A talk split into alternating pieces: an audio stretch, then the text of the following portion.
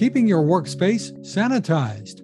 Welcome back to another Techstination interview. I'm Fred Fishkin, and joining us is Lisa Skidabore Schuler, Ergonomic Category Manager at Kensington. Good to see you, Lisa. Yeah, you too, Fred.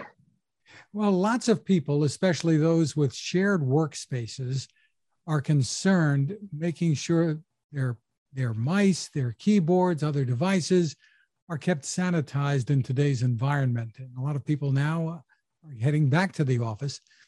But products used for cleaning sometimes can do some harm to tech gear. Give us an overview of the problem here.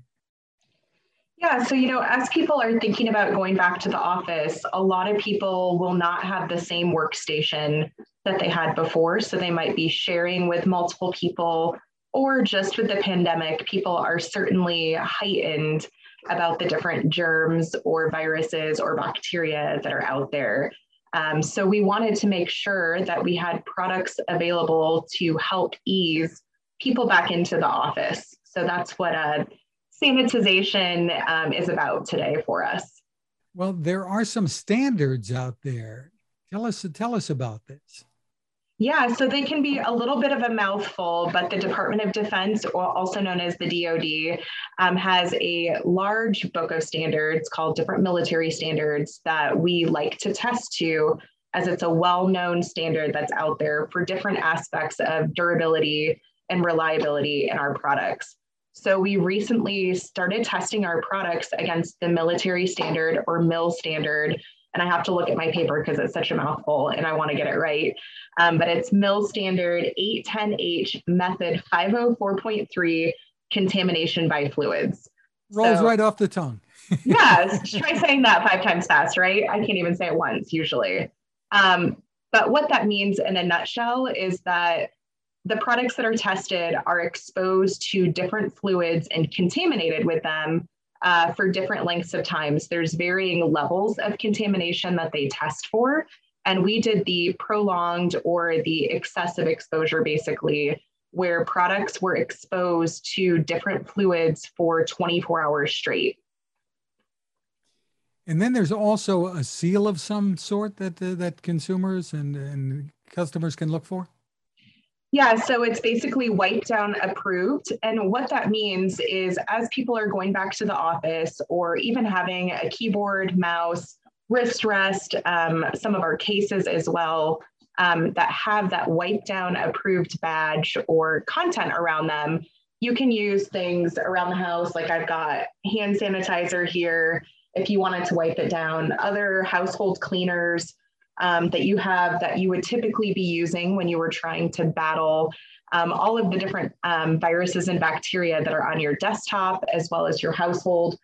Um, and simple things like Clorox wipes or Lysol disinfectants, rubbing alcohol, hydrogen peroxide, all of those things are covered by this M I L standard um, that I've spoke about. And if you're wondering if a product is indeed covered by that, if you are on Kensington dot com, Um, there's a filter tool that you can actually use to find all of the products that are covered by that. And there's an entire uh, list of information about what chemicals are covered, as well as what the testing process was to go through that.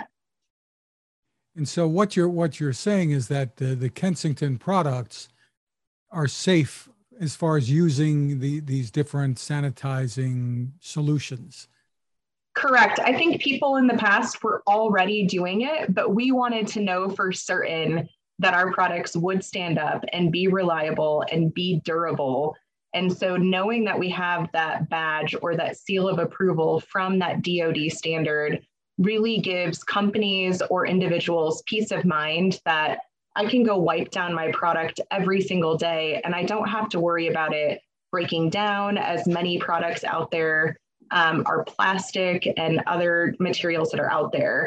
Um, so making sure that we can do that on a daily basis, multi times a day, as people are swapping in and out of workstations, really helps us feel better about going back to the office, or as we're going in and out of our own home office as well. As you said, some people have been doing this uh, for a while, perhaps, but what they may not know is if they're doing harm to their electronic gear or whatever, if they look at their keyboard and all of a sudden the the letters and numbers are gone from them. I, I don't know what the what the more common problems are. That's exactly what it is. Yeah, a lot of times the letters will wear off the keyboard or a plastic will start to erode uh, because there's been so much damage of the chemicals to the product. And so by putting them through the rigorous testing of the military standard, we know that our products will stand up to that test that's done on it. Because if people are going to be sanitizing, odds are they might be doing it every day, right? We hope so. Um, I mean, our desks are some of the dirtiest places out there. So um, I think it's certainly becoming a, a larger trend. Um, I know for myself, if I ever dump my keyboard over or um, actually take a really close look at my mouse, if I haven't cleaned it, um, it makes me wish I cleaned it more often. So it's great peace of mind. Terrific. Now, you have some other kind of quick tips for, for cleaning for folks yeah. as well. Tell me about yeah. it. Yeah, so not all of our Kensington products are covered under this, but we have been asked so frequently, how in the world do you clean keyboards, mice, um, basically anything on your desktop? And so things that are not covered by this badge, which we do have thirty uh, products currently, and I think that list is growing daily um, as we're continuing the testing. But basically on a mouse, you can use a toothpick to try to get in those little grooves or a trackball.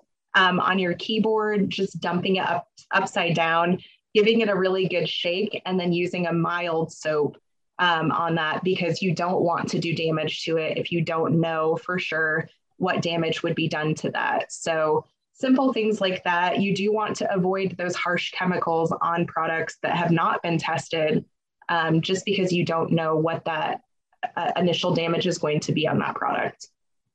Terrific. So the website to go to for more info, I assume, is Kensington dot com? You got it, Fred. Terrific. Lisa Skidabore Schuler, thank you so much for taking the time with us. Thanks so much, Fred. Have a great day.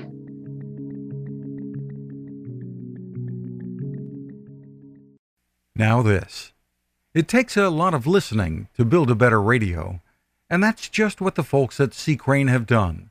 Bob Crane and his crew, nestled among the rivers and tallest trees in the world in Fortuna, California, have made a habit of listening to their customers. And that's just what they've done in building the C C Skywave S S B, the Swiss Army knife of portable radios. For everyday listening to A M or F M in the yard or patio or on the nightstand, without having to drain a mobile phone battery, it's a great companion. But it is also a companion equipped for NOAA weather information and alerts that can be life-saving.